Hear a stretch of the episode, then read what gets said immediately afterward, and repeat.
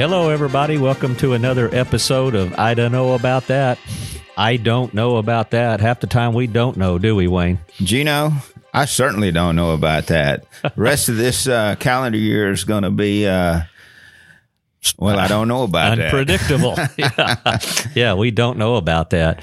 Uh, lots of lots of crazy things going out there in the going on in the market, and I'm not sure if any of them are any good. Yeah, you know, we talk about the pot market a lot because that's the business we're in, and the uncertainty of uh, what's going to happen between now and the end of the year. Uh, we saw the rig count go up, but it was an oil rig this last uh, week. One. One. And now we're looking at uh, internally what's going to happen with gas rigs between now and the end of the year. And our prediction is those rigs are going to start to and continue to drop. Yeah, what we're hearing about the gas prices is through 2020 averaging about two dollars and twelve cents. That's uh, that's not going to fire up anybody. No, and so uh, you know we want to continue to uh, watch that. Uh, we certainly uh, hope the best for the guys that are producing oil, and uh, maybe we can see some sustainability there with those uh, guys going forward to the end of the year. But we still think. Uh, rig count's going to have a drop every month between now and uh, the end of this calendar year, and hopefully, we'll see some budget numbers come back for 2020 and see some recovery take place it. Let's hope so. You know, we were thinking maybe um, fourth quarter of this calendar year we would see a recovery, but uh, I think we've slid that back probably two quarters. Yes, we've pushed it. Absolutely. You know, in the pot market, uh, we talked a lot about some of the mills uh, starting to slow down a little bit because supply is just absolutely outpacing demand and has. Exactly. And so uh, that's not helped the pricing in the pot market uh, here over the uh, several quarters now or several months. Uh, we're starting to see some of these mills uh, start to feather back a little bit. Uh, we've had announcements from TMK. Uh, even some of the flat roll guys, of course, uh, we had and published and heard or talked about the fact that U.S. Steel was uh, laying or shuttering some of their uh, blast furnaces and starting to slow that down. Uh, we even heard this week about some layoffs they're having up in Michigan. Again, about 200 employees.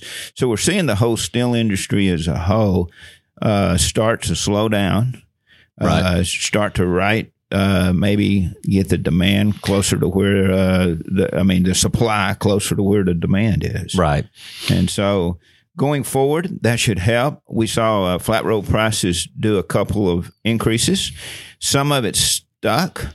Uh, but the question is going to be, is that going to be sustainable between now and the end of the year? That's a big question. I think they were just trying to set the floor, don't you? I think so, Gene. And you know, the, their their uh, big markets are going to be like ag and automotive and all of that, and it's going to be determine uh, what the demand on that steel is going forward. The uh, OCTG portion It's is small. It's small. Yeah, very It's- small. It's small.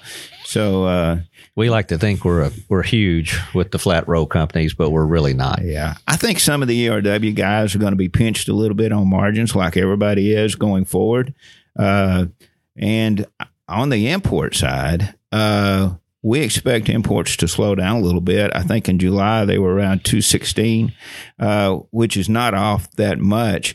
Uh, perhaps they'll slow down a little bit in uh, Q4. But then, you know what happens at the end of it- the year? Everybody starts talking about ad valorem tax. That's right. And when that happens, then all of these deals come out of. Flush it. Yeah, that's it. that is it. Get rid of it. All the all the good stuff at the end of the year. Yeah, and you'll see people trying to destock their inventories and so forth. And so I don't think that's going to help pricing pressure at Not all. at all. Not at all.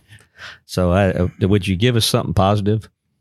Uh, well, We're looking. We're Steve looking and I went to Montana. That's right. we had a great fishing trip in the wilderness. The temperature was like 45 degrees in the morning, up in the 80s in the afternoon, and we survived a 21 mile trip in the wilderness on a fly fishing trip. So That's that's a miracle. That's a, that's positive news. Is it? Cody, quit laughing.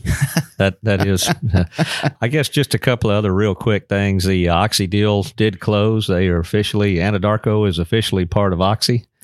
Um, Callon uh, Carrizo is ongoing. Looks like that'll close probably before the end of the year. Uh, no news. Uh, still kind of quiet on the Tenaris TMK front. Um, kind of waiting to hear. We're hearing maybe um, early fourth quarter, but after what's going on with the DOJ and the additional request for information, that may get drug out a little farther. Yeah, that's just continues to uh, slowly drag out more and more and more. And I know for both TMK and Tenaris, they'd probably like that deal done two months Oh. ago or a month ago. I'd like it done. we would like it done. yeah, we'd have some certainty or clarity at that point in time. Well, good. Well, that is another quick edition of I Don't Know About That. Uh, two senior VPs here at B&L Pipeco, and all that means is that we are old. Thank you guys for listening, and please keep tuning in. We will try to keep bringing some uh, good information to you. Thank you very much. Talk to you next time.